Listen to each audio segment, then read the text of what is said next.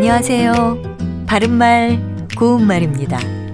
우리말 속담에 쇠뿔도 단김에 빼랬다가 있습니다. 어, 든든히 박힌 소의 뿔을 뽑으려면 불로 달궈 놓았을 때 해치워야 한다는 뜻인데요. 어떤 일이 늦지 하려고 생각했으면 한창 열이 올랐을 때 망설이지 말고 곧 행동으로 옮겨야 함을 비유적으로 이르는 말입니다. 같은 뜻의 속담으로는 단김에 솥불 빼듯도 있습니다.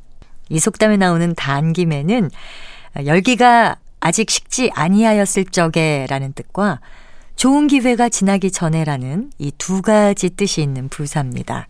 단김에란 말은 동사 달다에서 나온 것인데요.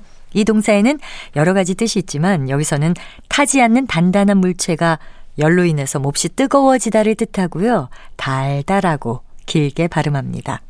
또 여러분이 잘 아시는 속담 중에 뚝배기보다 장맛이 좋다도 있지요.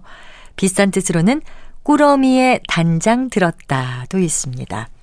겉모양은 보잘 것 없지만 내용은 훨씬 훌륭함을 이르는 말이고요.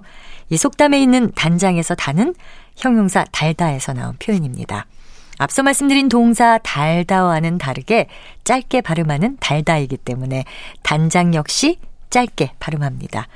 이처럼 글자의 모양은 같지만 음의 길이의 차이가 있는 표현들은 장단음을 정확하게 구별해서 발음해야 그 의미 역시 정확하게 전달할 수 있습니다.